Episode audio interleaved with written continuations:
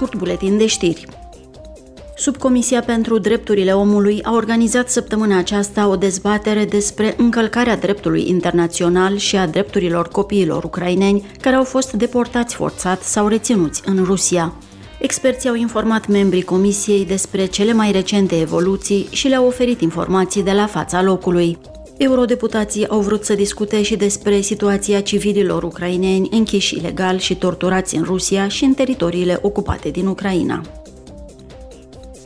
Reducerea ambițioasă a emisiilor de gaze fluorurate cu efect de seră va contribui în continuare la obiectivul Uniunii de a atinge neutralitatea climatică. În acest scop, Comisia pentru Mediu și-a dat săptămâna aceasta acordul pentru a adapta legislația din domeniu. Eurodeputații doresc ca Uniunea Europeană să găsească mai rapid soluții mai sustenabile, ca până în 2050 să elimine total hidrofluorocarburile. Gazele fluorurate reprezintă aproximativ 2,5% din emisiile de gaze cu efect de seră ale Uniunii.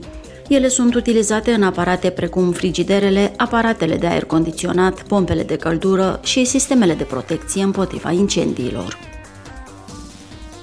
Comisia pentru Comerț Internațional a organizat ieri o audiere pe tema creării unor lanțuri rezistente, sustenabile și competitive de aprovizionare cu materii prime critice.